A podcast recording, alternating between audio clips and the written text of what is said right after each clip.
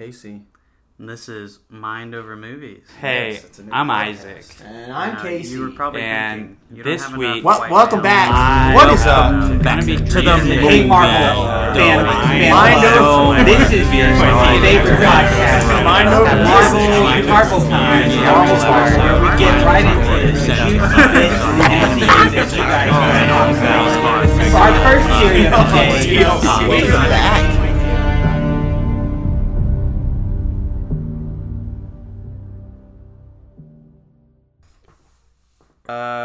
dun dun dun dun. It's the it's the fiftieth. 50 one. is. Woo! Can we get some applause in the audience? Woo! Yeah. guys. Always, always with this live studio audience supporting us Mm-hmm. like no other. I mean, this show is just not the same without those classic interactions. Yeah, for real. Um, Can we get a? Can we get uh one word from the audience? Bird! Bird! Bird is, is the word! Bird! Bird! Bird's, bird's the word. The word's bird. Bird. Bird. that was a good word. That was a good word, and uh, I personally think that we should kill that guy now. I think we should no, too. please.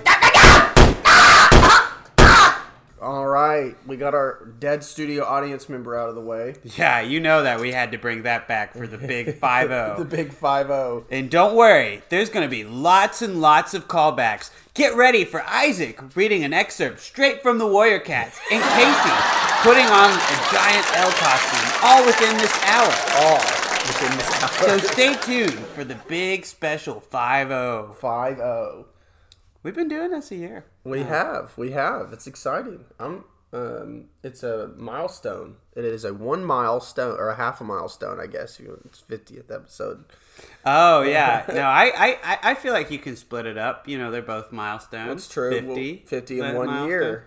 hundred in a, in another, maybe. Hmm. Yeah, bro. This uh, one whole year on the today.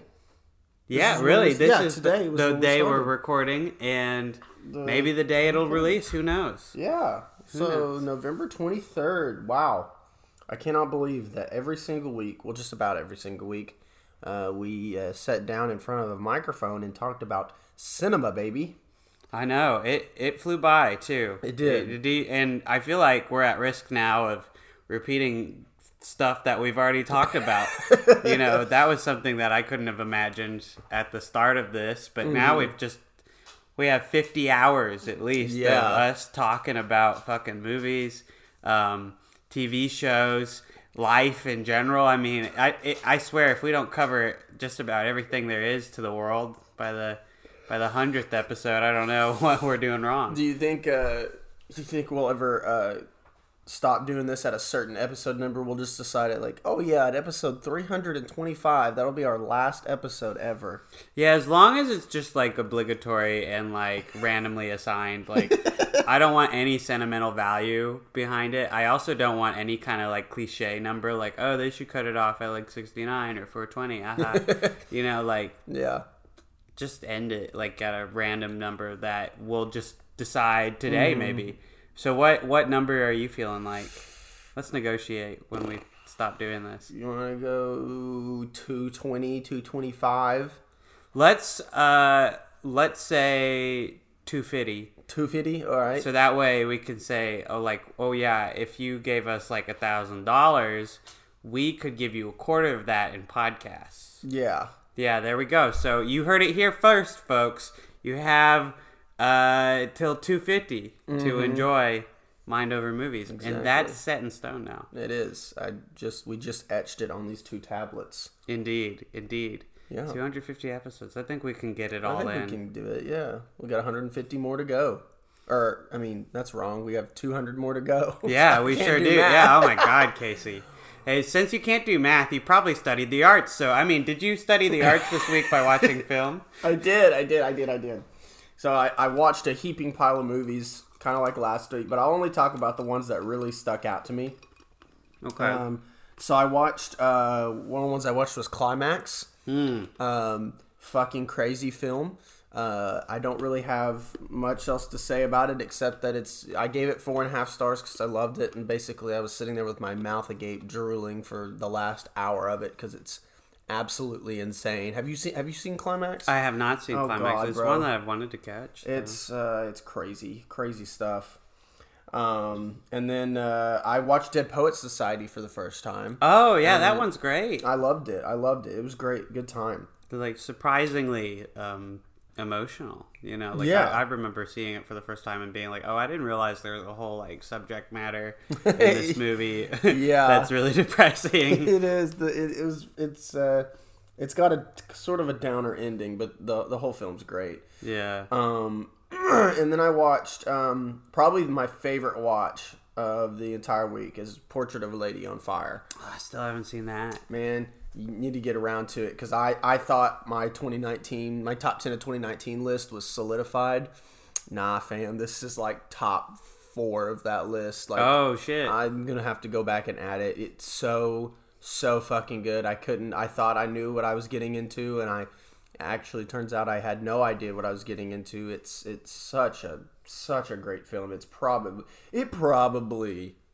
I mean, it did win the Palme d'Or at, at Yeah. Cannes, but probably should have won something at the Oscars. I'm not gonna lie. Parasite taking home Best Picture is still probably the best choice, but let me tell you, this I, I would have been worried that this would have won over Parasite. Like honestly, it's just it's so fucking good. It's so good. Damn. Okay. Um, and then I, uh, well, I, I- I made some people mad on Twitter uh, by giving uh, Perfect Blue a, a not so good score. I I feel like it's not really your score; it's your review. Would you care to Would you care to read it for the class? Oh yeah, I'll read the I'll read the. Uh, all right. Well, let's see if it sounds better when you when you speak it. While the animation and score are utterly brilliant, the screenplay is horrendous, with the exception of a few visual cues, followed by realizations that really slap you in the face once or twice. It just felt half baked. Too much is going on to focus on one particular thing, and every few minutes is whiplash of the mind, but not even in a good way. It really challenges your decision on clicking play. We'll probably revisit the soundtrack often, but that's about it. Just not that interesting story wise at the end of the day, but damn, the visuals are really something to see. Mm, mm. Still sound bad. Yeah, yeah. I reckon. I okay. I'll expand just a little bit. It, I really was impressed by the when it started. Like the first like forty minutes, I'm really into it, and I'm following it pretty well. And I think the the animation is probably the best thing going for it at the moment. I'm like, wow, this is this is really fucking beautifully animated, and the score is great. You know, the whole aesthetic is there.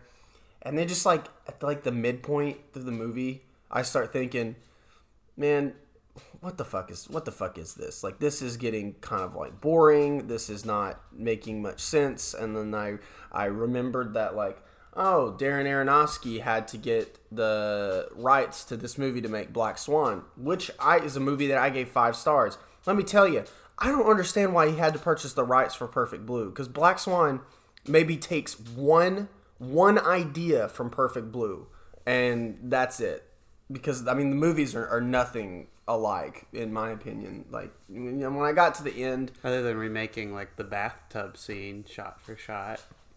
the bathtub scene. Yeah, in Perfect Blue, he he he bought the rights for it specifically for that scene. He needed Natalie Portman's like. Isn't isn't there a bathtub scene in Black Swan? I still haven't seen it, but I don't know which I, I can't think of the bathtub scene in Perfect Blue. Which um, where she? which bathtub scene where she Uh oh, he didn't watch the movie. I did watch the Busted. movie, but busted. What bathtub scene are you? Is it a spoil? It's a spoiler, so we can't. No, it's not like a spoiler. It's just like where she's in the tub. Well, fuck. I thought I knew what scene I was talking about, but now I'm like, do I know? Because if it's not in, if it's not even in Black Swan, then it's not worth bringing up. Damn.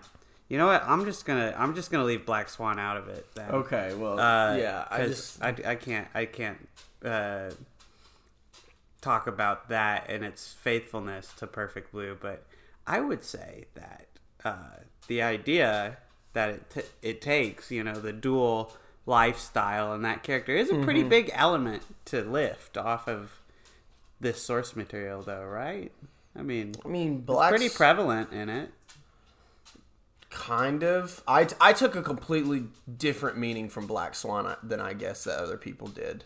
From hmm. per, from per, if if the same meaning was to be extracted from Perfect Blue as Black Swan, I definitely did not take that out of when I watched Black Swan. Okay. but I will probably rewatch it to see if I can if I can extract that. I, I can see I again I can see some elements of Perfect Blue in Black Swan. Like when I was watching, I was like, okay, there's like an idea or two in here. I just didn't understand why he had to buy the rights because I didn't think it was really that much of a, an adaptation or a you know a faux adaptation. But yeah, anyway, those are my those are my cinemas I watched. Yeah, yeah. You also gave a pretty lackluster review to Royal Tenenbaums. Oh, I did. Too. Yeah, I did. It's Yeah. uh, I, wasn't. I'm not trying to be mean or anything, but I just was super not into the Royal Tenenbaums. I even apologized to Saxon in my review. Yeah, indeed, Um, indeed.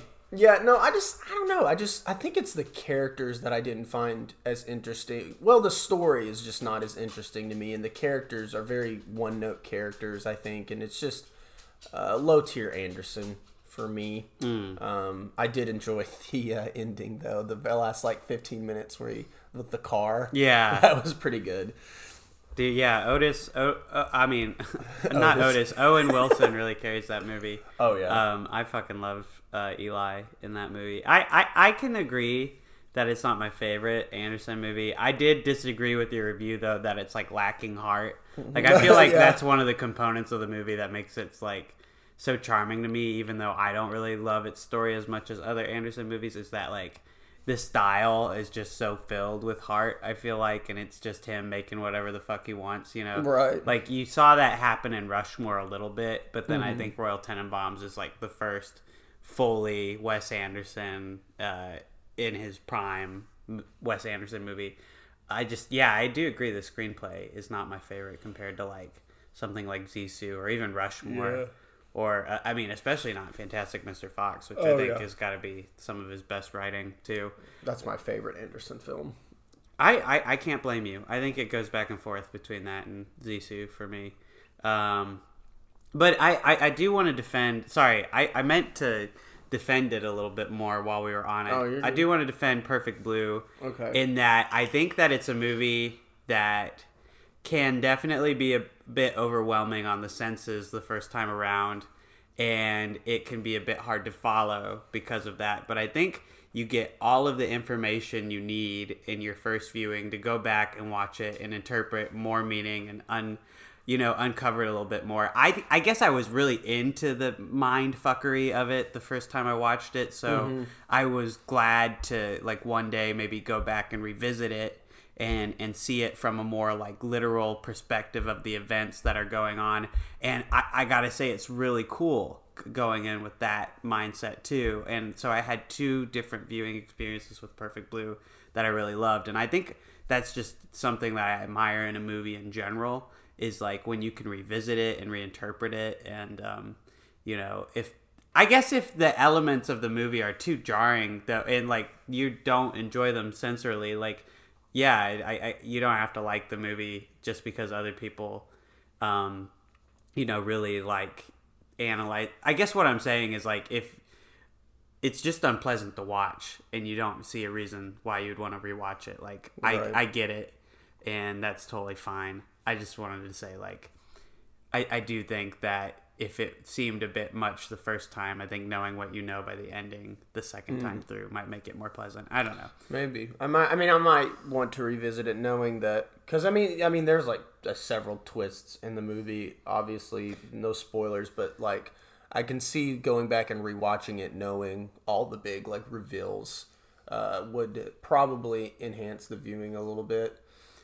I, I would say that like a lot of what happens and because of some twists at the end that you see a lot of the mind fuckery suddenly becomes like oh this is this event that's happening concurrently with the story. And you can see it from a certain layer when you first watch the movie but the second time you watch the movie you're in it and you're like oh so that's what was going on and that's what wasn't going on. Mm-hmm. Which is weird with the movie to have to be like wasn't going on but like that's just perfect blue. is reality is so fucked. I don't know. I, I I really like that part of the movie, um, but I can definitely see why it's divisive. You know that, and I and I'll say this: like um, movies like this typically fail. Like you know, Mother, Darren Aronofsky's yeah. like most recent movie, I think. Um, I, I- don't think he came out with anything after it, but that's got like an F on Cinema Score. You know, most audiences like hate Really? it. Yeah, like Oh, people walked into it. yeah. mhm. People walked into it and they did not like it at all. And meanwhile, it's like critically beloved, and Yeah. a lot of people even say it's like one of their favorite movies of the 2010s. You know, just movies that have this very harsh and uh, interpretive style. I, I just feel like will always be divisive. And Right. It's just unfortunate that you're on the you're on the fucking losing side of history, bro. I'm on the wrong side of history most of the time. indeed, indeed. No, your L's are truly like big. They're huge L's. When I take an L, it's not just like, ah, that's I can live with it. It's earth shattering shit, man. Well, that reminds me. I, I've I've seen some cinema too this week. Um, Okay. I, I I watched two cinemas, You watched two cinemas, but I, I will only talk about one now, and I did it in preparation of our other cinema. right? I watched the uh, the King of Comedy this week because I'd never seen it. Let's go. Um, and honestly, Martin Scorsese's little um, anthology of like social outcasts is like some of my favorite like film out there. Sorry, there's a blind dog near us. Just Yeah. just another little tidbit about the Big Five O. We've got a blind dog wandering about the studio. you know, just keeps us on our toes. Right. Sometimes. Sometimes it goes real wacky. we set up some sharp objects to, Yeah, to yeah. keep us from. We're trying to we're trying to make Final Destination six the dog, uh, you know, dog dog dog, luck. Dog luck. Um, anyway, fuck. Sorry, I, I, watched King of Comedy and I, I just really love Martin Scorsese character pieces in general. So I, I don't know why I hadn't seen this before because it's fucking awesome. Yeah. I I really dig the King of Comedy. I think Robert De Niro is fucking brilliant, and I kind of forget that in his young age he had to like try. You know, like he had to like do challenging roles and not just get paid like a billion dollars to be Robert De Niro. Right. Like he he's an act. I mean, he's like method in this movie. Yeah. I think, and it's fucking great. Like I. I, I want to say, oh, this is such a cringe statement, but like. This is a better portrayal of the Joker than Joker is, man. no, but like, I really like how this this guy is just so like externally like pleasant and polite Yeah. but yet like he's so off-putting at the same time Right. but like robert de niro never drops the sincereness and the earnestness of this character it's like people like this celebrity's like avoiding him and you know his assistant is like oh you'll you'll have to wait and Robert De Niro's got fucking nothing better to do, so Right, he he, has all day to wait for for uh, Jerry um, Lewis in this movie. Um, no, not Jerry Lewis in this movie. Fuck, they changed Jerry Lewis's name. I can't remember. Anyway, it Yeah, doesn't matter it because it's basically Jerry, Jerry Lewis, Lewis, anyway. Um, which is such a good idea for a casting choice. is like get the person that you're trying to base the character off of Right. because their their life is that character's experience. Um, it's just really fun. Martin Scorsese is just such a great director. He keeps it visually interesting the whole time. The script is really solid, and I love how they play around with the um, with with uh, reality. You know, hallucinations a little bit with this character, um, and also just like social boundaries that we don't often think about being broken. And Right. you know, you the viewer get to kind of decide like when is this uh, weird and uncomfortable? When is this no longer okay? Right. Um, I got. I have a question for you about the film. Um, Yeah. Because I've. I don't hardly know anybody else that's watched The King of Comedy, so I can't have this dialogue with them. But now, since you've watched it, I have a question. Do you think, uh, towards the end of the movie, uh, I'll, I'll say this in a non-spoiler way because y'all really need to watch Yeah. The King of Comedy. Do you think he was funny at the end? Do you think the jokes were actually funny? I do. I do, do? think that he was kind of funny, and I think that was part of it. Is that like, you know, he's he actually does have a bit of a talent. He just Yeah. needed that, um, oh, oh shit, um, there we go. Maybe me marching into spoilers, but I think that it it is funny. You think Yeah. okay? I because I did too. I thought I thought the jokes were landing, and I was sitting there laughing. I'm like, but is it? Are these jokes good, or is it supposed to be like, oh, these jokes are kind of corny? But I, I don't know. I was laughing the whole time. I was like, okay, Yeah, it's no, actually. I thought it was a pretty good stand-up set. good, truly. yeah. and it's like seven minutes, so it better be good. You know? yeah, right. Uh, it's a great movie. That's a it's a five star movie for me. I saw you gave it four and a half. I, That's I think I just refrained. Yeah, I, I, I- I really like it. I think I, I am trying to be more sparse with my five stars these days. Um, you know, like if there if I- guess it's like if there are pacing parts of the movie that don't hold my attention the whole way through, like you know, if if I have to check my watch, I know that I don't love it so fully Right, that it's five right. stars. Um, and I guess that's kind of douchey to be like, oh, well, it's my entertainment value taking away from probably what is a technically perfect movie. But like, it's a thing, man. You It's know? a thing. your, I it's- I your entertainment value should factor into your opinion. I definitely gauge a movie based on how long I look at how many times I look at my phone or the time to see Yeah. because I'm like, damn, like how long have I been watching this? Because if a movie like gives you the opportunity to be like, I wonder what time it is, and there's something wrong. The scene is not working for you or something. Doesn't necessarily mean it's a bad movie, but for example, I, one of the other cinemas I watched this week was the Sparks Brothers documentary. Mm-hmm. And while it's an interesting documentary, it's two and a half hours long. And I checked the time so many fucking times. I was like, God dang, how many more albums do we have to go through for this fucking band? It was, uh, it, but I still gave it three stars because it's an interesting documentary and it's fun, but it is so fucking long and it gets boring in some in some parts. Yeah, But yeah, no, it's valid. It's valid, very valid.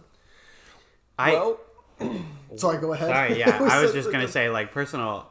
Uh, if there's anything I've learned from doing this podcast, it's like just you know be honest about how you feel about a movie. Don't like sit there and just you know respect the craft the whole time because I mean that's important. You know, Right. respecting when something is really technically good, but it's also important to just be honest with yourself and say. I don't really care for that experience, and I'm not going to pretend to yeah. that describes something coming up later in the Yes. episode. But first, you know, because it is our big 5 one year, we thought it would be Mm-hmm. nice to, you know, open our ears to What's the on? audience again. Um, and not just this live studio audience, which thank you for, Thank you. Uh, for your applause, Yes. as always. Um, it's not from the studio audience, but instead from our dear friends The real follow audience. us on Twitter. you know, we we do have an Instagram too. Do we use it? No. No. So uh, It's a dead it's- platform. really, it's only it's only Twitter. Um, but Twitter is important. So Yes. I I have our little thread pulled up. You have it pulled up? Okay. I'm Um, gonna also pull it up for the sake of of pulling it up. Sam was one of the, well, Sam's the first one that pops up on my thing because he's probably the most recent response. Right, yeah. Um, I mean, shoot me in the leg if it's a crime to ask for your guys' favorite memed moments. The Warrior Cat's monologue will echo through the fabric of time. So, uh, like, what was one of your favorite, like, you know, iconic moments? If we have iconic moments, I feel like we have we a have few. we have a few iconic moments. some that live on Yeah. through the through the lore of the sh- the podcast, not the show. I definitely think the Warrior Cats is probably the most iconic moment. The mon- Yeah. the monologue, just like the whole like five minutes of complete and utter chaos when we when you just like start the story. Um, I think another moment that I really like that. Um, uh, let me think. I don't know. There's a lot. What, what is your favorite moment? Well, I think one of one of my favorite moments was definitely uh, that time that we had Jacob and Natalie on the show, and it broke down really quickly over no MTV drama. Um, Yeah. I think that's one of my favorite things that has happened because it had no reason to be funny at all. no. Um, but it just happened. I'm actually looking through our page now because I know that we usually retweet Sam's like memes on our timeline, and I and I want to go down uh, memory lane here. I, I do love the goblin moment, The you know, in the yeah. in that same episode when Luke would just keep fucking talking, and we were like, Yeah. "Oh my god, it's the Goblin!" And he like definitely talked a lot more than we thought he was going to. Oh, definitely um, one of his best. Sam's one of your best made memes is the Fallout New Vegas Squid Game Swingers one. Yes. That's just brilliant. That's just like a perfectly edited meme. I know I've already said that before, but It's good. It's probably one of my favorite memes. I think one of my favorite moments was actually a more recent moment when we had Thad on the podcast. The last probably 20 minutes of the episode where uh, he said, uh, you're talking about your film school experiences acting, and he said, I think I watched this one about the sad artist fuck, and you said that was me. It just bro, I just killed me. Uh, and, and you going and explaining what the film was, uh, that was uh, that was really funny. That was one of my favorite moments. it was really good. I do. I think those were some pretty solid memed moments right there. Honestly. Um, let me see. Let me see. What else did people say? Huh? Okay. So Saxon said, "I think y'all should do an episode where you look back on some of your favorite movies from your childhood and see how well they hold up now. And I wouldn't mind some more director spotlight episodes like the one you did for David Fincher. Yeah, we definitely meant to do a lot more Yeah. director spotlights, and that's so funny because that was like episode five, and we haven't revisited that um, 45 Yeah, in forty-five episodes. So it's it's got to be one of our most infrequent um, yeah. uh, topics or or templates for this show.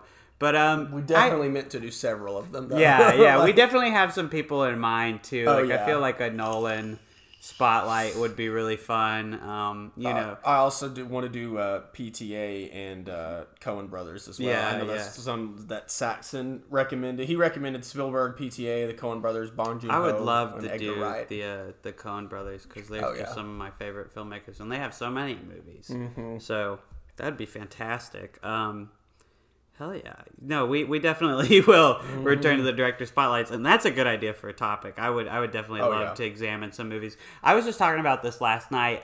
Uh, You know, I'm gonna hold on to that innocence that Master of Disguise is like a funny movie because I'm just Yeah. not gonna rewatch it ever. Same, You know? same. Like, I just want to keep the illusion going that it's like really funny, actually.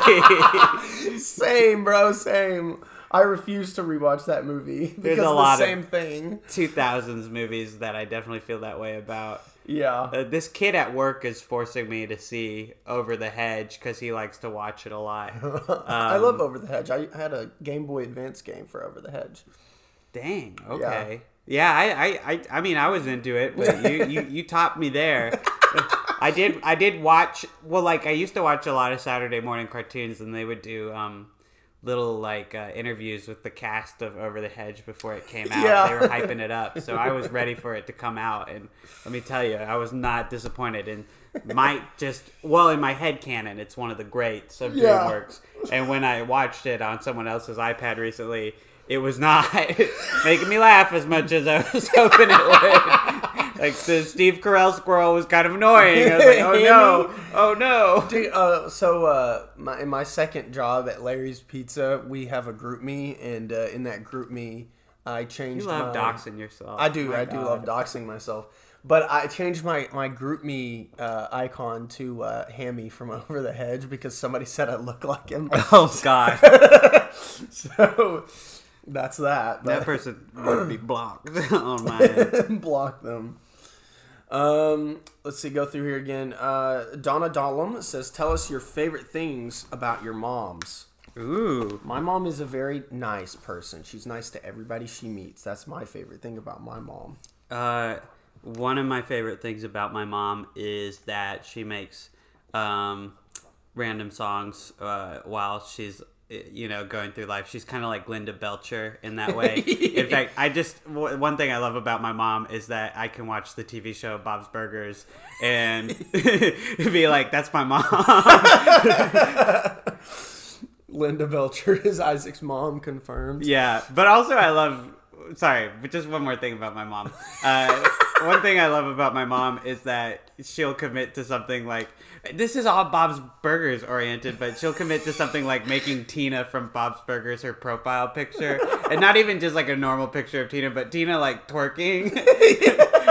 I was like, okay, mom, love you, mom. Nice. Love you, mom. Even though my mom does not listen to this. She- Okay. I don't think she knows. I don't think my mom is. listens to this either, so it's okay. Our Right. mom, our moms don't love us that much. Um, Thad, good old Thad, the Rat King. He just said talk about vaping. Okay, um, let's uh, let's just get it out of the way. The coolest hobby, um, You could ever the sickest tricks. Casey, why don't you go ahead and elaborate by ripping a sick fat cloud? right okay.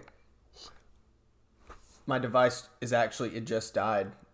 Like And that Check battery. doesn't that Fuck. say a lot about vaping? Yeah, is it that does. we should kill the battery on that and not vape anymore. listen. Amen. If you vape, what flavor do you vape, bruh? Because uh, I've- no, um, Pineapple. Pineapple. I actually Got do it. have a pineapple flavor. In of here. course you It's- do. It's strawberry coconut pineapple. It's called Lava Flow. I'll I'll say this about vaping. One time, my uh, sorry Blake. One time, my roommate. oh God, I didn't. I, I shouldn't have said his name. One time, my room, my old roommate, he um, he was vaping a lot at, at, in the dorm we lived in, and he was vaping so much at 3 a.m. in the morning while watching Jeopardy that he set off the fire alarm. But here's the thing about the building that we lived on lived in. It was a four story building with like hundreds of other people living in it, and they all had to evacuate at 3 a.m. Oh, because no. motherfucker was vaping so much that it filled the room so much that the fire alarm went off. Just amateur stuff right there. Anyway, bro. that's that's what I'll say about vaping. Uh, what I'll say about vaping is, um, I'm addicted. That's that's really all vaping's good for is just nicotine. I don't. I only know how to do a couple of tricks. Even like it's not even like I vape because it's cool and you can do cool things with the smoke. It's literally because I have a nicotine addiction. I've tried twice to quit and I can't. So fuck it. I, I'll just keep doing it. Let's be honest Let's be honest here, people. about the Nick. Kennedy said, or Tetris Queen, Tetris Queen uh, to you. Tetris Queen, uh, and God help anyone who disrespect his Tetris Queen. Um, I need a 2000s chick flicks episode. This isn't a question, just a request. so I I definitely would love to do an episode about chick flicks because there are some that I actually think about quite a bit. Same. Uh, Easy A is a is Sarah a Marshall. great. Oh, that's a chick flick. I mean, If that's you a chick flick, that is the highest quality chick well, flick. I okay. So like, when I think of chick flicks, I think of like movies that like the girlfriends get around and go and see, and like forgetting Sarah Marshall was one of those. I feel like me. your main character has to be a girl, though. Okay. If for it to be a chick flick, because men will check out a lot of the times when that's the condition. Forgetting Sarah Marshall, you know, it can be. It's a very broy movie too. That's true, that's Because true. it's like, oh, you know, we've all been there, getting dumped by our gal. Yeah. How how are you gonna chill it up with the bros? Maybe you'll look at Mila Kunis's boobies. Who Mm-hmm. knows? so I, I feel like that disqualifies it from a chick flick. Okay, true. I- Okay, I feel by like- that definition, I understand what we're considering a chick. I feel like you know it has to have. Well, one of the qualities is a main character who's played by an actress that your grandparents at the time, if they're very Christian, will say like, "Well, she's just a scamp. Look at the way she's dressed." You know, slut. Lindsay Lohan in Mean Girls. Yeah. essential. Emma Stone in Easy A. Yeah. essential. I mean, if you want to get into it. We have the first uh, chick flick of horror film, um, Jennifer's Body. Yeah. you know, uh, not a, none would be too kind to to the way that Megan Fox is dressed in that movie. Uh, but see, that was why that movie failed, though, is they marketed it as a broy movie, total chick flick. Yeah. but also really good. I well, I liked it a yeah, fair I still need to watch it. I don't know. I might even say that Juno, to a certain Yeah. to a certain point, might be seen as a chick flick. I don't know, but it has Well, most of them have male screenwriters, so I, I guess I shouldn't um, rule out a chick flick with a male screenwriter. Okay. But um, I just looked up some Google's uh, popular 2000s chick flick movies. there we go. There we Uh, go. How to Lose a Guy in 10 Days. Okay. The Proposal, I remember. Oh, yeah, with really Ryan big. Reynolds. Yeah, and Sandra Bullock. Uh, She's the Man. Oh, yep. That one's. um, He's Just Not That Into You. Uh, Mm-hmm. P.S. I Love You. Uh, Love Actually. Okay, actually, I, I like Love Actually a lot. I, I, li- I like Love Actually. I've never seen The Notebook still. Uh, But yeah, most no, Sparks, watched The Notebook. most Nicholas Sparks movies Right. would definitely count as Yeah. chick flicks. Bride Wars. Uh, Legally Blonde. Legally Blonde, definitely 27 Dresses. Okay, Miss Congeniality is on here. I wouldn't consider that a chick flick. I don't. I mean, it's it, got it, Sandra Bullock. it technically is a chick flick, right? But I think it transcends the genre of chick flick to comedy thriller. Yeah. I don't know, but yeah, like a bunch of movies like that. I could see Hitch. Okay, why? I, Oh, don't, yeah. I don't think Hitch. I don't think necessarily would be. Yeah, I, I feel like they stretch it. They stretch you it a know, women. here. Oh, okay. There's Juno. Yeah. You know, but I feel like that's also, you know, lower tier because it got nominated for an Oscar. Like, if it's got too much critical praise, It's you can't you can't flick, call it a chick flick because Right. if it's recognized, yeah, and that won like best screenplay. So Yeah, for you know sure. what? I'm, I I got to disqualify um, Juno for being too beloved by critics. You know? Yeah. that that's you've just got too much dick in there in that opinion. Too much. Uh, anyway, uh, Jacob says that he needs a ranking of all Adam Sandler movies, which I I do want to take the time to torture ourselves and Yeah. maybe gradually watch all of those so we can have a definitive ranking. Um, Yeah, I. I do think that we should include the bangers though still. Like Uncut Gems and Mm-hmm. uh, Punch Drunk Love, even though those aren't typical Adam Sandler movies. But I, I, I do think we should put a limit. Like we should Yeah. find the definitive The defi- the canon, the canon Adam Sandler yeah films. because yeah. we don't need to do like eight crazy nights or any shit like that. You know, no animated spin-offs, no Mm-hmm. Adam Sandler like Netflix movies. Those don't fucking matter. Those don't fucking know. We're talking about canonical in theaters. Mm-hmm. Adam Sandler like stamp of approval movies. Yeah, it's got his seal. it's his seal of it being pretty bad for the most part. Indeed. Uh, he also said he wants a Spielberg ranking, which I mean that's going to be hard because Spielberg. got so many goddamn. He has over seventy films that he's directed, and I haven't watched all of them. we could do again because we don't have time to each tell our 70 episodes we could definitely do our top 10 Spielberg Yeah, top movies. 10 Spielberg. maybe and then like top five worst ones Yeah, too as a bonus 'Cause he's like, got some stinkers he's got some real duds and it would be we'd be remiss if we didn't dunk on the guy mm, Yeah. with that many stinkers out He's literally the reason that I'm pursuing a career in film, but let me tell you, he does have some pretty bad ones too. but yeah for the he most kind of part, sucks dick he- sometimes sometimes, yeah. I love Spielberg though. Mm-hmm. But uh, is, that all the replies we got? that's that's all That the replies we it. got yeah Awesome. Well, nice. Indeed. Well, and we'd love to do a full uh, Q and A episode again someday in the future. Oh, We'll do that soon. Yeah. So fuck yeah. Um. Anyway, this is payoff time for, Yeah, for one of the longest running arcs. Gags. We'll we'll have to set up another uh, random obligatory arc soon. Um, right. But one of the things is that the audience has been screaming, screaming for Joker. For Joker. You know, they just go nuts for that shit. Isn't that right, you little sacks You of fucking fuck? shit. You fucking- should probably kill another one. Honestly, they're getting too rowdy here. All right. Okay, I hope that's never played on the news. Yeah.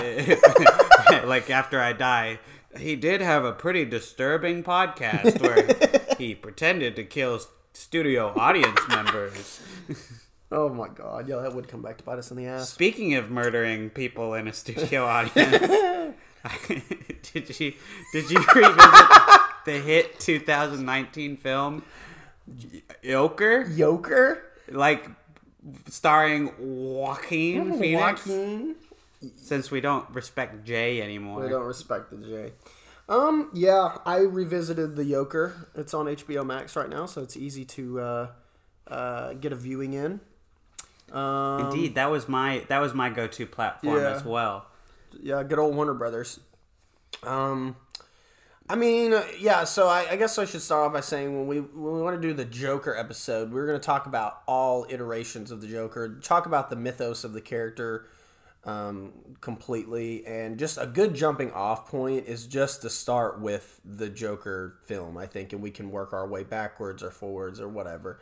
Um, but yeah, do you wanna you wanna? I know you have some notes. Uh, Oh, yeah. for, for Joker 2019. Let's get into it. This is the Joker episode, baby. Okay, so I um I definitely do not like this movie and you know that's been alienating me from people because most people like this movie, I would say. Like mm-hmm. even if they don't love it, they like it. And mm-hmm. this time I just decided that oh my gosh, I think this is bad. So anyway, I took some notes throughout it and maybe that'll help spark just some conversations about those specifics. Mm-hmm. But also these are just what I felt like writing while it was going on.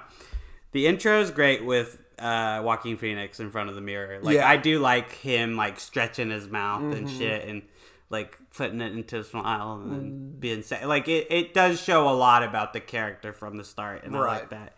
And I and I like the the medical card reveal. Yeah. Like, you know, putting it into like a real life thing, you know, there is medical jewelry in real life that helps identify people with with issues and disorders and I, I think that was a cool way to tackle a signature part of the character. Do I think that it was a question anyone had? How why does he laugh like that? Um, no, but you know, yeah. if you are gonna answer this, I, I feel like this is one of the best It- things you could do with that. I was I found it interesting that he that's a real condition that people have. Have you seen the videos on YouTube of the of the people that I think them? I did in 2019 because I remember people were like, "Oh my god, it's real!" Real, look Which- at this. Which that's cool, you know, Yeah. that they didn't just pull that out of their ass because I feel like that would have been a bit too much if it was pulled out of their ass. But it is, it is real. So Yeah, that's that's very I, thought, interesting. I just thought that was cool. that they- is yeah. cool. Uh, those damn stairs. those fucking stairs. Every time those stairs show up, I'm just like, oh my god, fuck those stairs. Fuck bro." those stairs, man. Um, I said the king of comedy shit starts early, mainly because the first time the talk show is introduced, uh, it jumps right into a hallucination, and it's Right. not subtle.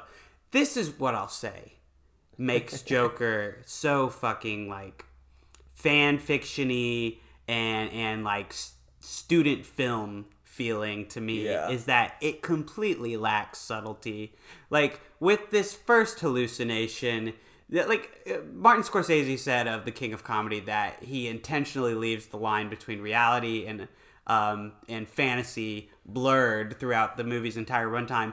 At no point are you convinced that what is happening to him is real when he's hallucinating Yeah. because they do everything in their power to hold your hand and show you like oh don't worry about like uh the, the narrative like trust us buddy this is just a hallucination Yeah, but yeah. you can tell your friends about this element of the movie later and say it's pretty interesting i i don't care for the hallucinations at all um and it's just it's not subtle uh it, in in that first uh, hallucination. They bring De Niro in too to kind of give the movie credence. It's like, oh, we acknowledge that this is like Taxi Driver and King of Comedy, and Yeah. Mm-hmm. I don't think it gets them a pass. I think it's just like, oh yeah, we um we got all our ideas from this, and here's De Niro to to be the face of approval, but I I don't think that gets them off the hook for for Mm-hmm. borrowing. I I will say that the plot of Joker is original enough that I don't think it's a direct ripoff. But there are way too many elements lifted Way to ignore many. it. Yeah, no, it's it's it's even to the point where it's like got the same scene in, in Taxi Driver when he's playing with the gun and he's practicing pulling it out. Yeah. that scene is in Joker, and it, it's it, it looks like the same fucking gun too. It's like the same snub nosed revolver. I'm like, what the fuck is going on? They've here? even jumped it back a few decades to be in the 80s. 80s, exactly. Which will give it that look just like those uh, Scorsese Yeah. character pieces. Um, I, I gotta say, one of the most baffling things about Joker is that its weakest elements have got to be the Batman tie ins. Like, I Yeah. think that I was just rolling my eyes the first time that it had, like, news about Thomas, Thomas Wayne, Wayne. you know, running for mayor. And, like, the mother's all like, oh, we love him. Oh, he's so great. And just, like, really hitting you over the head with all of the shit that ties back to Batman. I think that it's like tolerable for a little bit, if not a little bit obnoxious, until he goes to Wayne Manor. Um, like I- I'll just say, uh, sorry, it, it's later on in my notes, but I don't care about jumping around. It's just like it gets so fucking on the nose with the shit. Like, there's Bruce Wayne. Oh, he'll grow up to be Batman one day. Oh, there's Alfred, the butler that's always around. Look, he's young now. Ah ha ha. It's just like such a pointless, like, little fucking interaction, and it doesn't really justify the the the like conflict later on as to why he's snapping. It's like, oh, Thomas Wayne rejects him as a father. You don't need all the other Batman shit to Yeah. get to that ending, you know, of that storyline. You know, I- I'm sorry, full spoilers by the way for the Joker because we're gonna analyze we're this gonna- fucking yeah. movie and then we're gonna analyze the character in general. Um, I will say that the violence though is very effective. I wrote that it's it's shocking, you know, mm-hmm. and it's very visceral. Yeah. And I think that that works in the movie's favor like that I think that the setup for the train murders is a bit silly, but I mm-hmm. think once it starts happening, that's a, an effectively tense scene, mm-hmm. and it's unhinged, and I like it. I like when Joaquin is allowed to actually fucking go to this place where he's like this character, and he's you know darker, and he's got mm-hmm. some more disturbing elements, you know, and they're not just beating around the bush anymore. I, it, I will say, like, I feel like it would have worked better the the the elements of the movie where he's Arthur Fleck and you're you know trying to sympathize with him. I think it would work better if there was any subtlety in the movie, like if you thought you were supposed to like him, or if you thought maybe he won't become a crazy psycho. But like the whole time, I just found myself wanting him to stop being Arthur Fleck and mm-hmm. start being the Joker because I'm just not interested in Arthur Fleck's stupid life. I think he's a total incel. I think the Yeah. Zazie Beetz character is a huge waste of the movie's runtime. Yeah. And of No, that. I, when I rewatched, I skipped all those parts. For Really? real- For real, yeah, because I was like, this is stupid. I, I know where this leads. This is, was never real. This is stupid as shit, and it's boring, and I skipped all those parts. Okay, yeah, I, I, I pretty much had the same experience watching all those parts. Yeah. It's like skipping, you know, the actual plot of the movie Yeah. because at no point does it actually affect the narrative. At Right. no point do you actually believe that she's real because Yeah. it's so obvious from the start. And then to just hit you over the head with it, they got to show you all the fucking parts of the movie where, Mm-hmm. Where he's the- walking around yeah. with her and she's not saying anything and Yeah. she's not doing anything. Like that's the part of the movie that pisses me off is like you don't even bother to try to establish that and you're wasting this really talented actress actually. Like mm-hmm. Zazie Beetz is so good in everything that she's in and she doesn't get a chance to do fucking anything in this movie. They take like the one honestly, okay, the therapist talks more than Zazie Beetz, so I can't say that they completely exclude people of color and women because the therapist has like two scenes. Yeah. Um, Zazie Beetz does not say like anything. She does not do anything, and by the time that you find out she's not real. You don't. You still don't care. Yeah. Because this relationship is so half baked, and it seems so inconsequential on the plot Mm-hmm. anyway. Like at no point has he talked to her about any of the things that are going on. Yeah. I don't know. I just feel like that's one of the parts of the movie that I can't believe like people ignore when it's such a clear flaw. Um let's see. Oh, I thought it was really funny too like anytime there was like a plot reveal like in the letter that his mother wrote, all of the plot points are underlined. Like, Mm-hmm. Yeah. the- who's going through a letter underlining this shit for like someone other than the audience to read? Like, your son, Thomas Wayne, yeah. he's crazy too. yeah, yeah, mentally insane, physical abuse. Like it's like okay, I, okay, I get it.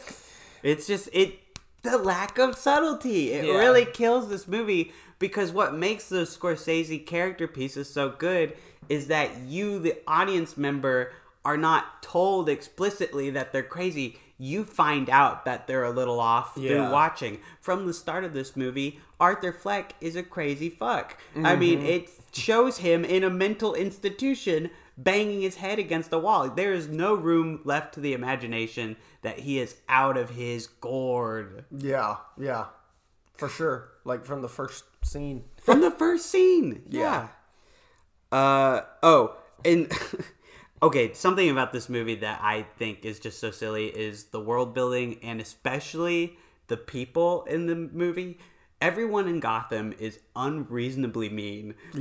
Like the lady on the bus is just unrealistically an asshole. All of his coworkers.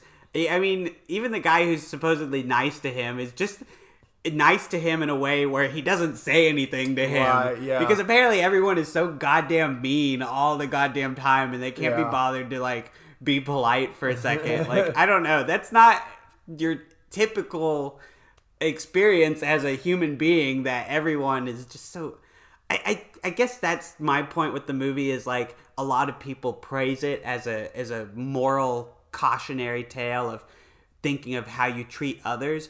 I just don't believe at all that this is how anyone would treat someone, and it makes me angry It's- with this movie because it seems like so self indulgent. Yeah, no, it's it's how incels mm-hmm. think that they're treated by everybody else. Like Exactly. and it's it's such a like I'm so.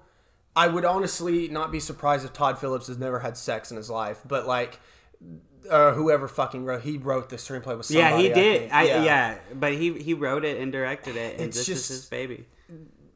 it, it really angers me because it's like i mean i was gonna save this for this, this is i'll go ahead and, and give my main problem with this movie right now because we're getting to that territory right okay this fucking this this fucking movie it is within the dc comics universe and it tries its fucking hardest to deny that fact for its entire runtime it tries so hard to be something that it shouldn't like try to be it's a movie about the joker about a batman villain just make it a movie about the Joker. Stop trying with all this other stupid fucking bullshit. You've made what they've done is they've made a movie glorifying, and I'm not even like I'll say this: my that movie glorifies, uh, basically being a fucking idiot.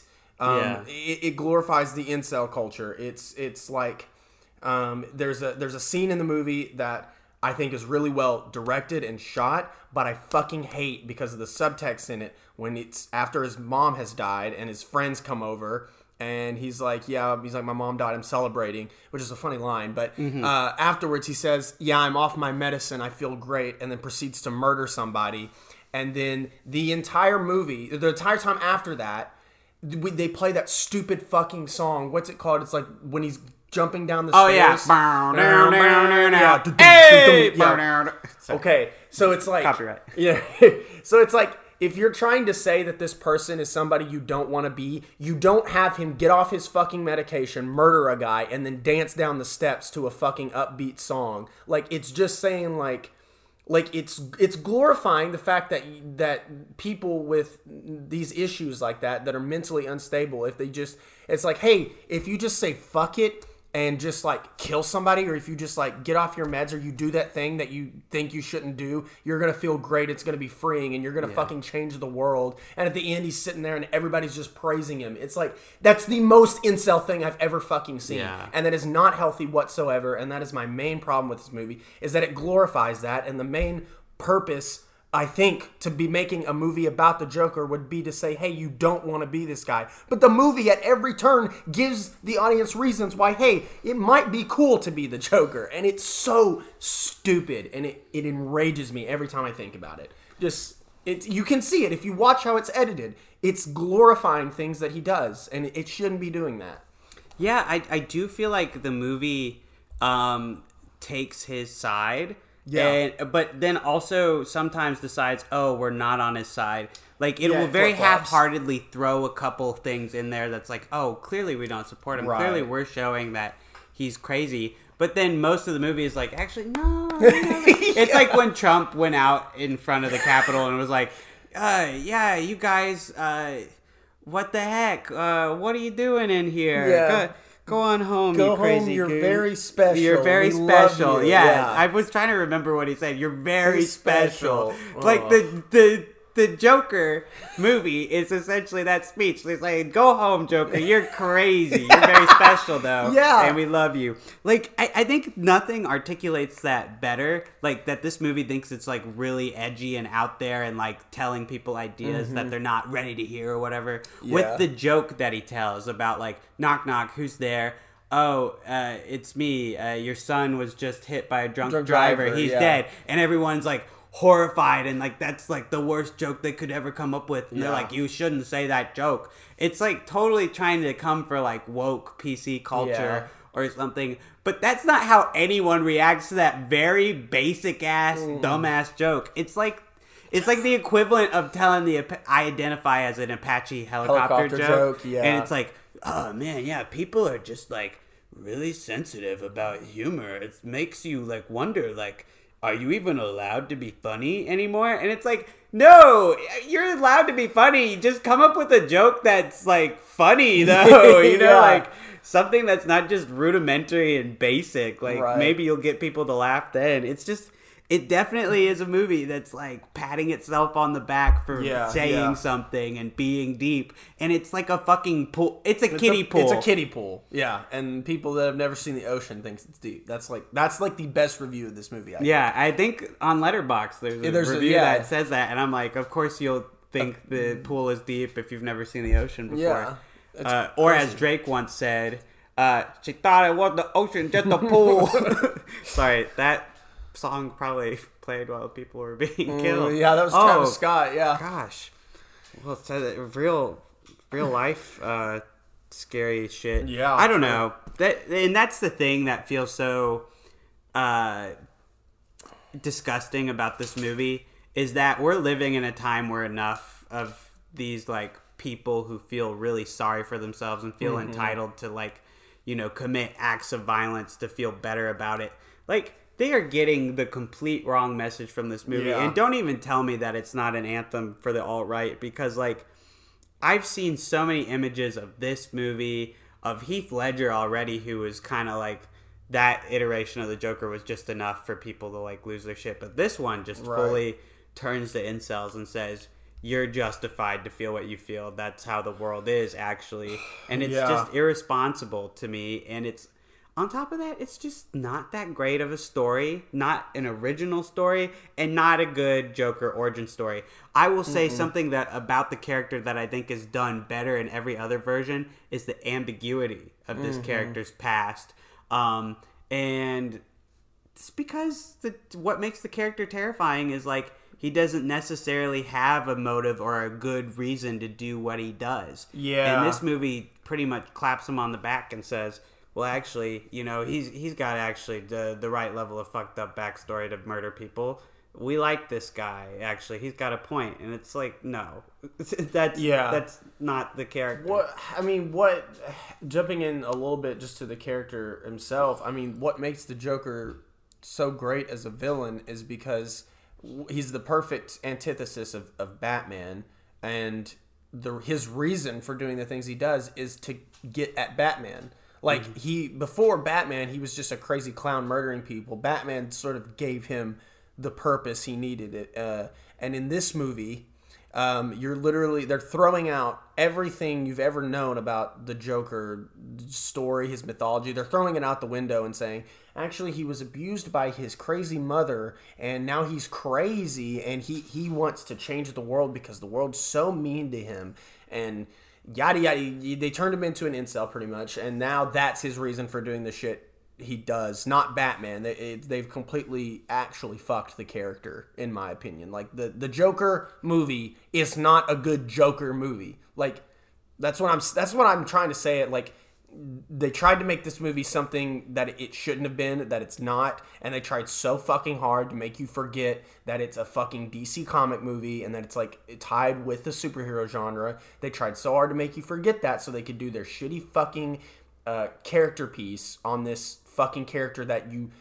literally if there was ever a character that you didn't need to sympathize with whatsoever it's the joker i mean all the comics all the movies it makes it a point for you to never sympathize with him and then here comes this fucking studio like let's fucking do that and while we're at it let's destroy everything about the character that makes him great in the batman mythos, but whatever. Yeah. That's that's my two cents.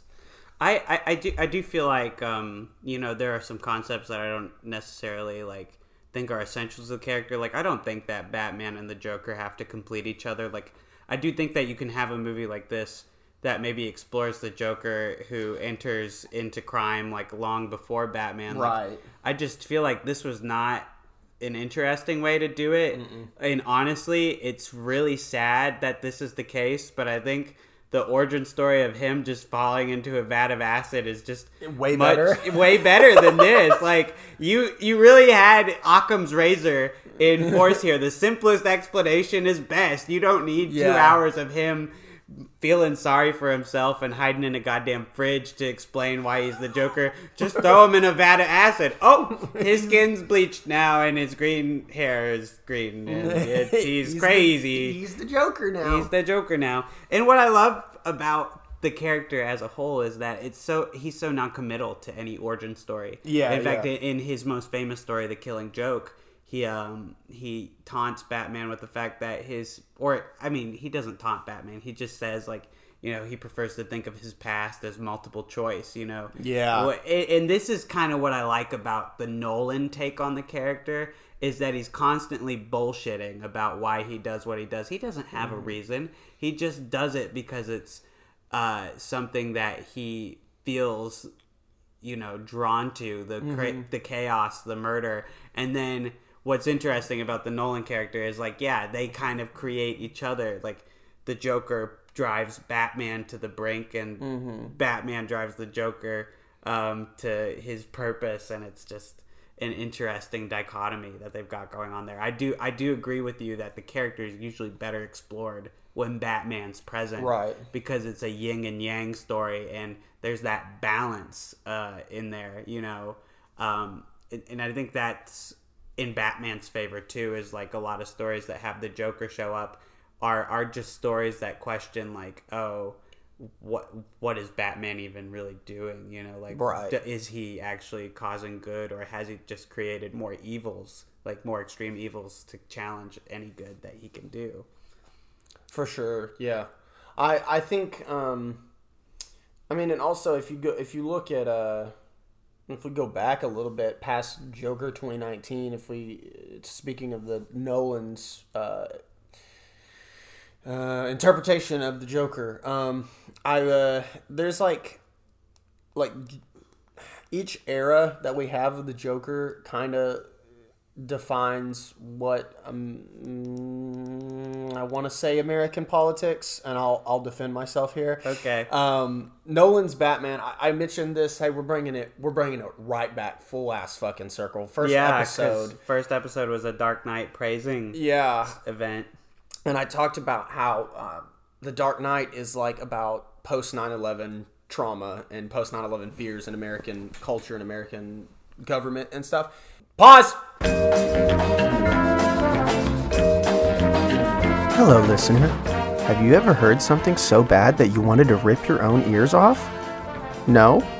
Well, here's something that will. The Emoji Movie is good.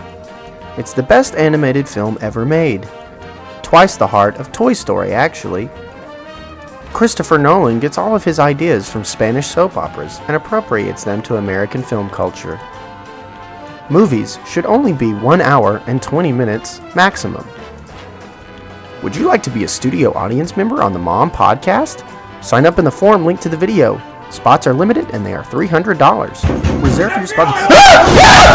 Welcome back. We got the we got the blind dog in the studio still. Blind dog in the studio. Cassie, that's what's up. She said what?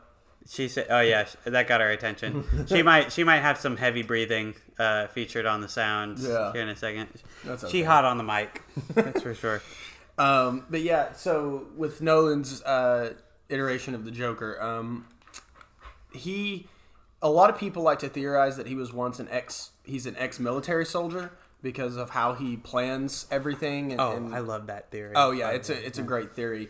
Um, but it plays into like what um, exactly like uh, is going on with Nolan's version of the character and what that Joker is really about, and it's really about the failures of pretty much like the Bush presidency, the Yeah. failures of uh, America, uh, America's res- America's response before and after the 9/11 uh, tragedy, which was, I mean, in a roundabout way, we kind of caused 9/11 ourselves with uh, the internment camps that um, ISIS was formed in. Uh, leading to the destruction of the twin towers and the death of a lot, a lot of people, and then our response to it, how we handled it. Uh, that Nolan's Joker is pretty much the response. Um, and it's fucking ingenious in a way that he's able to do that um, with that movie. Um, and it's not, I mean, if you think about it, hot off, hot off the trails almost. It's only seven years Yeah. after. Well, uh, it, would have been during the Bush presidency too. You know, both. Uh, both Yeah. The first two Nolan movies are, are Bush movies. so. Exactly. Uh, what was it? Obama was He was 2009? yeah. I mean, he would have taken office in 2009, but Dark. Knight would have filmed almost entirely. in 2007. yeah, Yeah, yeah, or and and been been written. You Mm-hmm. know, probably 2006. Yeah, exactly. Um, so yeah, and I, I and so now we have fucking a decade later, the Joker 2019, and it's we're kind of in a a, a different situation politically, and the I think that you know Joaquin or Phillips's take on the Joker is is more geared towards the fucking internet culture side of it. And even though it's in the 80s, there's no escaping that a lot of the um, cues in this movie are pretty much like like you know we've been talking about incels a lot. That's something that started with the internet. Like Yeah. that's how they on message boards and stuff. Like Joker 2019 is internet culture Joker, and it's in the worst way possible. I like I said, I we think it's glorifying the character when it really shouldn't be. Um, and I think if we go back, I don't think really um, Jack, uh, yeah, Jack Nicholson's Yeah. Joker. Um, I mean, not, that was He's not in response to anything. He's not in response to anything. chaotic. That's just that's probably the best uh, version of the Joker that we have. is Jack Nicholson's. Uh, uh, I mean, I love uh, what Heath Ledger did. That's obviously my favorite iteration of the Joker. But in terms of comic book character Joker, Jack Nicholson's Joker is is pretty much you know that goofy. He's crazy. Yeah. He just gassed all these people like.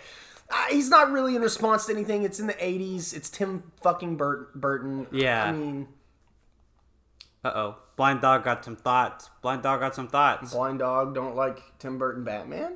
I guess so. Well, I you know I'm gonna echo some of Blind Dog's sentiment here and say that I don't love that version of the character killing Batman's parents. In fact, I think that's one of Oh, the yeah, more, no. more obnoxious parts of Joker 2019 is the death scene, the Yeah. Mm-hmm. the fucking Waynes getting shot. Like th- that's that's what really feels so obnoxious about all of the comic book references that are in the movies. It spends Right. large swaths like ignoring DC Comics, and then when it does have a, a, a fucking you know reference to DC, it's just so on the nose, and like you can't miss Mm-hmm. it. Like it's the Batman origin story scene, and you just Yeah. put it in your movie, and it doesn't need to be in there. No. Fuck off with that shit. Fuck off Truly. Yeah. Um, I mean, okay, uh, let me recorrect my statement here. The Jack Nicholson Joker character, besides him killing Bat, I never liked that part either. That's not at all. I'm talking about um, everything else, pretty much. Him actually as the Joker, even his origin, the Joker's origin story. Doesn't he fall in the vat of acid in Tim? Oh, yeah, Bat- yeah, so, he sure does. He So, sure does, yeah. Yeah, he's like the most. No, I agree. I agree. Yeah. I, I, I- I like I like him a lot. I think um, you know, I'd be remiss. Well, we both would be if we did mention Hamill too, uh, in the am- animated series. Mm. Oh, for which sure. I, I think that's got to be one of the best iterations of the character because they never fully commit to his origin. Mm-hmm. Um, either you know they they hint at it I think a couple times, but and also Hamill's just got a great voice Oh my God, for that character. The best fucking. I would I would argue one of the best iterations of the character is in the Arkham games, like Mm-hmm. Arkham, Arkham Knight, Arkham City, Arkham Asylum. Asylum. I I, I still Arkham have to play Arkham Knight, but um, I definitely loved City and uh, Yeah. Asylum. I was hoping you would bring up the Arkham games because I've I've replayed these games probably 500 times each. Like the Joker in these games is like, yeah, like I think in terms of just like everything, they get everything about him right. They do everything correctly. Like, and he's also in the oh Oh, blind dog, what you got? What you got? Blind dog, come here. Cassie. Cassie. What you thinking about the Arkham Asylum games? Do you uh are you are you saying that Arkham Asylum is too linear and that you think Arkham City is where it really came into its own? I think she is. Yeah, I, I'll I take her agree. silent uh, her silence as agreement. Yeah. Really profound thoughts. Wow. Well, I, I do agree the boss battles are better in Asylum though, Cassie. That that's that is very true. Yeah. Good job, Cassie. Yeah, thanks. Always Um, so thoughtful, this dog. It was. She is. I, I forgot what I was even on about, but um, uh, just like get every the, what you were saying about how his like pass is like multiple choice. They Yeah. still do that in the Arkham games. Like it's not like you see little glimpses of each kind of like backstory that he has because they talk about uh, Jack White. Jack White is an old alias for the Joker, and in the Arkham Arkham games, he uh, basically ordered a bunch of. Uh, uh, there was something that he they found some like documents or something at some point in the game that were signed under Jack White. It was in Arkham Asylum when he was emailing uh, Dr. Penny Young under Jack White. He's like, "Oh, that's an old alias." Well, if you remember, I'm pretty sure Jack White was the name of Jack Nicholson's Joker in Tim Burton's Batman. It's actually a, a weird name. It's Jack Napier. Jack Napier. Okay, well, it's Jack. All right, Jack Jack is usually part of it, which is Yeah.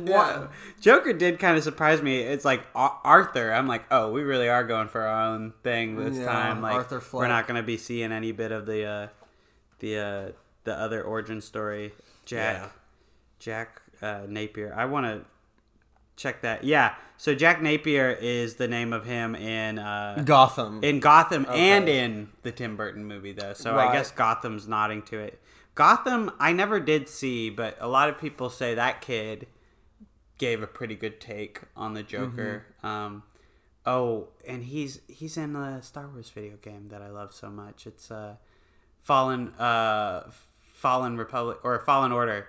Jedi Fallen Order. Oh, He's- yeah, he's yeah, the yeah. main character in that game, and he's the Joker on Gotham. I hear Gotham is kind of fun, but it's Mm-hmm. I also watched bad. I watched the first season and it, it's fun but bad. Yeah. Yeah. So I didn't watch the rest of it. I wanted to though. I remember I would watch an episode. I watched it when it aired on TV. So like every week I'd wait for the newest episode and watch it, and it was yeah. That's pretty fun when that's an event. I Mm-hmm. remember watching The Flash season one and really loving that storyline as it Mm-hmm. developed across like 20 episodes, but then every other season it's like, oh wow, that's a really long time. And also, Yeah.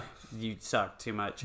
um, kind of like uh, DC to make those CW shows. Anyway, Joker. That's the tie-in. That's the tie-in. Joker's a character Joker. at DC.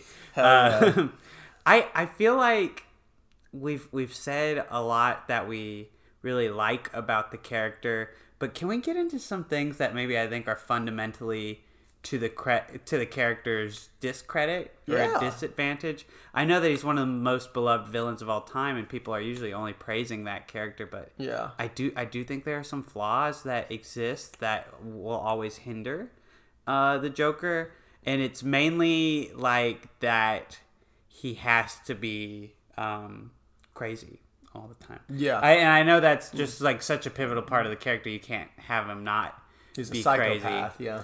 But like I do feel like that's a large part of what hinders um Joker 2019 is that you know we're not allowed any moments to see this character sober and um you know clear clear thinking um or at least I don't think that character's clear thinking. You if you ask an incel, you might maybe hear something different. Right. But um you know, I, I, I think that in the stories then that are brought up, you know, the Joker's always going to have to take things to kind of an irrational extreme. And I think that's a flaw of the character is that some people might think he's deep, but I think that he'll always seem kind of childish in Right. my eyes because he's always very wrong. you Yeah, know? yeah. I don't know, and he's he's very extremified, and I think that this is where other Batman villains get more room to play. Like I'm very curious to see the Riddler in um, Yeah. in the new Batman movie Reeves because Batman. because I think like you know obviously he'll probably be very bad, but I, I would like to see someone who's you know a bit more intelligent and who Mm-hmm. can you know reason a little bit more with Batman. Like I feel like with the Joker, it always does come down to because I'm crazy. Yeah, You know? yeah, for sure. I that that, that is sort of like a, a flaw that I think only in very good Batman media does a bigger reason other than I'm crazy come out of the Joker for him to do what he does, and I would cite the Arkham games as sort of an example of that. Uh, Arkham City, pretty much slash Arkham Knight. There's a little bit of that bleeding into Arkham Knight, but um, the what you're saying about the Riddler. I mean, who better to match? I mean, um, well, let me say it like this. All right, there's a reason why all the Batman villains are so popular and so great. It's because each of them have uh, a core flaw, and Batman is somehow hinders their goals uh, completely. So for the Riddler. Uh, the Riddler is very intelligent, or he likes to think he's very intelligent, and he is intelligent for the most part. Um, He's got all those riddles by God. Exactly. um, but Batman is also known, and I'm so glad that Matt Reeves, I think Matt Reeves pointed this out in an interview, that his new Batman movie would focus on him being the world's greatest detective.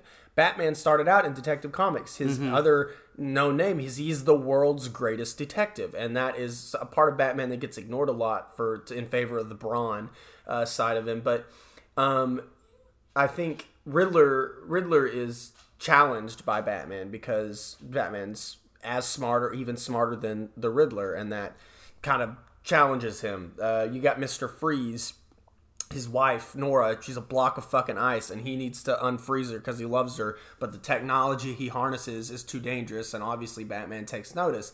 Like these are villains with with obviously very clear intentions, very, one core flaw, and and that Batman can you know bash with. Mm-hmm. Joker, his core flaw is literally that he's a psychopath and that he just kills seemingly at random. So there's always that that point for me where I'm like, okay, Joker's a fun villain and all, but because his backstory is so multiple choice and because in every iteration of him his motive his motives are not are really all always because he's crazy or they're a little bit changed there's nothing you know like with every version of other villains there's always that one thing like with Mr. Freeze it's always Nora with the Riddler it's always his ego and his like brains that has to match Batman with you know, I don't know. Think of another villain, S- Scarecrow. It's all Yeah, about fear. Scarecrow, yeah. You know, um, but with the Joker, it's always something different. So there's always that inconsistency with his stories, is what I'm trying to say. The other villains are consistent. Joker is inconsistent. Um, really inconsistent when it comes to how well he's portrayed when it comes to like media of the Joker. But Yeah. um, yeah, that's yeah, that's what I think is my, what I don't like about him is that there's nothing, there's no one thing you can pick out of the, every iteration. What that he wears a clown suit. He's always got clown makeup. Yeah, on, the he's always got clown makeup on and green hair, mm-hmm. and usually the purple suit. yeah, usually, and you, Yeah. Mm-hmm. you can always bet that he's gonna be insane. And it's I. I think, uh, yeah, it just sets the character up to be either really obnoxious or you know riveting. Yeah. you know, there's no in between. Right. Uh, and I, I hate to say it because you know I respect Joaquin Phoenix a great deal, Mm-hmm. but this rewatch and this relook at the the character and the elements I like about him. I gotta say that Joaquin Phoenix lands in the camp of obnoxious jokers to me. Mm-hmm. Like I, you know, I, I I hope that maybe Joaquin gets a chance to work with a different screenwriter and Yeah. maybe explore the character more fully, like on screen, because I don't think it's his fault. I Mm-hmm. think I just don't care for what Todd Phillips had in mind for the I character. So I mean, it would be dope if he returned though. oh The- yeah, the actor. I Yeah. I one thing I realized when rewatching this movie was that Joaquin absolutely kills it. He brings his A game, and he absolutely does not have to. If you Yeah. see the type of films that Joaquin is normally in, him doing a Joker movie that directed by Todd fucking Phillips, he could definitely have just phoned that in. Yeah. But he doesn't. He goes in and he gives his best fucking performance that he possibly can with what he's working with. And I will say I did enjoy his performance in the movie. Um, I did not enjoy the screenplay, uh, Yeah. the direction. Uh, the only thing that I, the thing that I think carried Joker for me is I think the color is really great. The color grading, the color, uh, and the score absolutely carries the film for me. And Joaquin Phoenix does an outstanding job. Everything else is null and fucking void. I just it's all annoying. But the score and Joaquin and the color, man, that's that's Joker for you. So add that up. Mm. It's about a star and a half. If you give a half a star for each thing I like about it, it's a star and a half movie for me. But yeah, I, I, I- I said two stars on Letterboxd, and I feel like that is just Joaquin Phoenix alone. Like, yeah, it's like carrying the movie on his back. And I, I, I do feel frustrated though because I can't say it's my favorite portrayal because you know the the words behind. I mean, the words that are coming from the actor's mouth as the character, I just don't love so much. But Right. his performance is just so good. It's like, ugh, I, I wish I could say I liked it more, but he doesn't Yeah. even land with like. I would say that I'd rather watch Nicholson's take on Yeah, the yeah. character as it currently is, or or Hamill's, or you know, definitely Heath Ledger's. Mm-hmm. Uh, fuck, even like the Under the Red Hood Joker was much better. Uh, Did you ever see that movie? Mm-hmm. Yeah, I fucking love that movie. Yeah, Like, that, love- sets a high bar. I love for that the- story though. Yeah, Red the Hood Jason Todd story. It's so fucking good. Man, well, we've we've certainly uh, We've talked about the Joker. we we did it, and now we have to have a new arc and a new purpose. Yeah. So if you guys want to f- help us find our life's purpose, um, just say it, and we'll Yeah. probably latch onto it if it's decent, or maybe we'll just bullshit If we- something. If we think it's funny enough, we'll definitely just keep on it for a while. Remember, this episode, this show ends on episode 250, 50, so yeah. so cherish it, whatever you throw out there. Yeah. it better be good. Whatever you uh, whatever you submit for our next memed episode. Indeed. Indeed. Well, uh, thanks for listening for 50 episodes for a whole year. Here's to 150 more. And, And now some uh, just two off the cuff jokes. The first ones that we think of since we're a couple of jokers, Okay. ourself. Okay. Um I'll I'll go first. Okay. So a gorilla walks into a bar and orders a, a drink. The bartender is so stunned and he's just wondering, you know, like when did gorillas learn how to speak? Is this the evolution of the species? Is, is this gorilla maybe just like somehow imitating the motor function of someone ordering a drink? This is incredible. This is amazing. I'm just going to see where this goes. So he takes the, the gorilla's $20 bill and he gets to making a drink and he starts thinking, you know, this is the test. If the if the gorilla doesn't ask for any change back, you know, he's just ordering blindly, you know, whatever. Uh, so he brings the complete drink to the gorilla. The gorilla speaks again, says thanks. The bartender goes, "Oh, that's interesting," um, and he waits and waits to see if the gorilla will call him out on the change. The gorilla is just sipping, sitting there, sipping, you know, on his drink and everything. And finally, the bartender can't take it. He says, "So, we don't get many gorillas around here." And the gorilla says, "Well, yeah, with twenty bucks a drink, I, I can see why not." That's pretty good. That's pretty good. I fucked it up real bad. That's okay. I'm not a joker. I'm gonna I'm gonna have to kill the the host of the show unless he can tell a better joke. I've got a I've got a joke. It's actually it, it is the killing joke. Okay. Maybe maybe the audience hasn't heard it, but I think it's a pretty funny joke. What's the joke? Okay, it's the joke. It's uh there are these uh uh I think it was three guys uh in an insane asylum and one day they decide that they're gonna bust out and so they they break uh they find a time right before uh bedtime it's at night right and so they they bust out of their cells and they escape up to the rooftop they uh, uh, they had grabbed a uh, flashlight, the one flashlight out of a supply closet so they could see, and they were going to have to uh, jump across the roofs uh, to basically escape. They see freedom, but they have to make this really wide jump. Um, and the first guy uh, runs and just jumps straight over onto the next building, but he barely makes it. And the other guy uh, says that he can't jump, make that jump because he's got a bum leg. He says, "I can't jump over that," uh, and he's.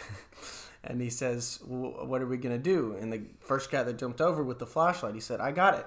I'll shine the light over and make a bridge, and you can walk across the bridge of light." and he said, well, "Do you think I'm stupid? I know I'd get halfway across it, and you'd just turn the light off." the only joke that made Batman laugh, people. That's pretty good. It's pretty good. Just like the show.